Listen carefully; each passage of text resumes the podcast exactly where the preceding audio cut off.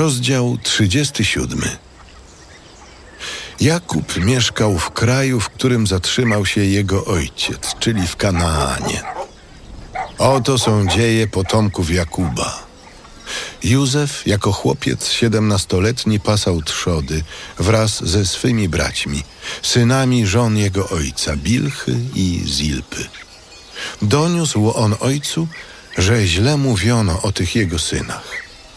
Izrael miłował Józefa bardziej niż wszystkich innych swych synów, jako urodzonego w podeszłych jego latach. Sprawił mu też długą szatę z rękawami. Bracia Józefa, widząc, że ojciec kocha go bardziej niż ich wszystkich, tak go znienawidzili, że nie mogli zdobyć się na to, aby przyjaźnie z nim rozmawiać. Pewnego razu Józef miał sen. I gdy opowiedział go swym braciom, ci zapałali jeszcze większą nienawiścią do niego. Mówił im bowiem: Posłuchajcie, jaki miałem sen. Śniło mi się, że wiązaliśmy snopy pośrodku pola i wtedy snop mój podniósł się i stanął, a snopy wasze otoczyły go kołem i oddały mu pokłon. Rzekli mu bracia: Czyż miałbyś jako król panować nad nami i rządzić nami jak władca? I jeszcze bardziej go nienawidzili z powodu jego snów i wypowiedzi. A potem miał on jeszcze inny sen i tak opowiedział go swoim braciom. Śniło mi się jeszcze, że słońce, księżyc i jedenaście gwiazd oddawały mi pokłon. A gdy to powiedział ojcu i braciom, ojciec skarcił go, mówiąc: Co miałby znaczyć ów sen? Czyż ja i matka twoja i twoi bracia mielibyśmy przyjść do ciebie i oddawać ci pokłon aż do ziemi? Podczas gdy bracia zazdrościli Józefowi, ojciec jego zapamiętał sobie tę sprawę. Kiedy bracia Józefa poszli paść trzody do Sychem, Izrael rzekł do niego: Czyż twoi bracia nie pasą trzody w Sychem? Chcę cię posłać do nich. Jestem gotów. Idź proszę, zobacz, czy twoim braciom dobrze się wiedzie, a także ich drobnemu bydłu, a po powrocie mi opowiesz. Po czym wyprawił go z Doliny Hebronu, a on poszedł do Sychem.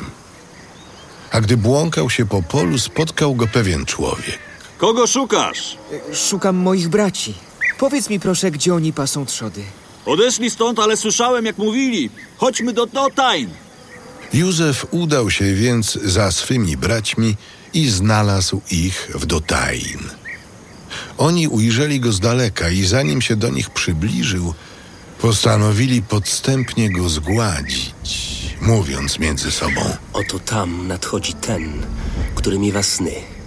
Teraz zabijmy go i wrzućmy do którejkolwiek studni, a potem powiemy: Dziki zwierz go pożarł. Zobaczymy, co będzie z jego snów. Gdy to usłyszał Ruben, postanowił ocalić go z ich rąk. Rzekł więc: Nie zabijajmy go. Nie doprowadzajcie do rozlewu krwi. Wrzućcie go do studni, która jest tu na pustkowiu, ale nie podnoście na niego ręki. Po to, by wybawić go z ich rąk, a potem zwrócić go ojcu. Gdy Józef przybył do swych braci, oni zdarli z niego odzienie, długą szatę z rękawami, którą miał na sobie, i pochwyciwszy go, wrzucili do studni. Studnia ta była pusta, bez wody. Kiedy potem zasiedli do posiłku, podniósłszy oczy, ujrzeli z dala idących z Gileadu kupców izmaelskich, których wielbłądy niosły wonne korzenie, żywice i olejki pachnące. Ciągnęli oni, wioząc to do Egiptu. Wtedy Juda rzekł do swych braci: Cóż nam przyjdzie z tego, gdy zabijemy naszego brata i nie ujawnimy naszej zbrodni? Chodźcie, sprzedamy go Izmaelitom. Nie podnośmy ręki na niego, wszak jest on naszym bratem. I usłuchali go bracia. I gdy kupcy madjaniccy mijali ich, bracia, wyciągnąwszy śpiesznie Józefa ze studni, sprzedali go Izmaelitom za dwadzieścia sztuk srebra, a ci zabrali go ze sobą do Egiptu. Gdy Ruben wrócił do owej studni i zobaczył, że nie ma w niej Józefa, rozdarł swoje szaty i przyszedłszy do braci zawołał: Chłopca już tam nie ma, a ja... dokąd ja mam iść? A oni wzięli szatę Józefa i zabiwszy młodego kozła, umoczyli ją we krwi, po czym tę szatę posłali ojcu. Ci zaś, którzy ją przywieźli, rzekli: Znaleźliśmy ją. Zobacz, czy to szata twego syna, czy nie. Jakub, rozpoznawszy ją, zawołał: Szata mego syna. Dziki zwierz go pożarł. Józef został rozszarpany. I Jakub rozdarł swoje szaty, a potem przepasał biodra worem i opłakiwał syna przez długi czas. Gdy zaś wszyscy jego synowie i córki usiłowali go pocieszać, nie słuchał pociech, mówiąc: Już w smutku zstąpię za synem moim do Szeolu. I ojciec jego nadal go opłakiwał.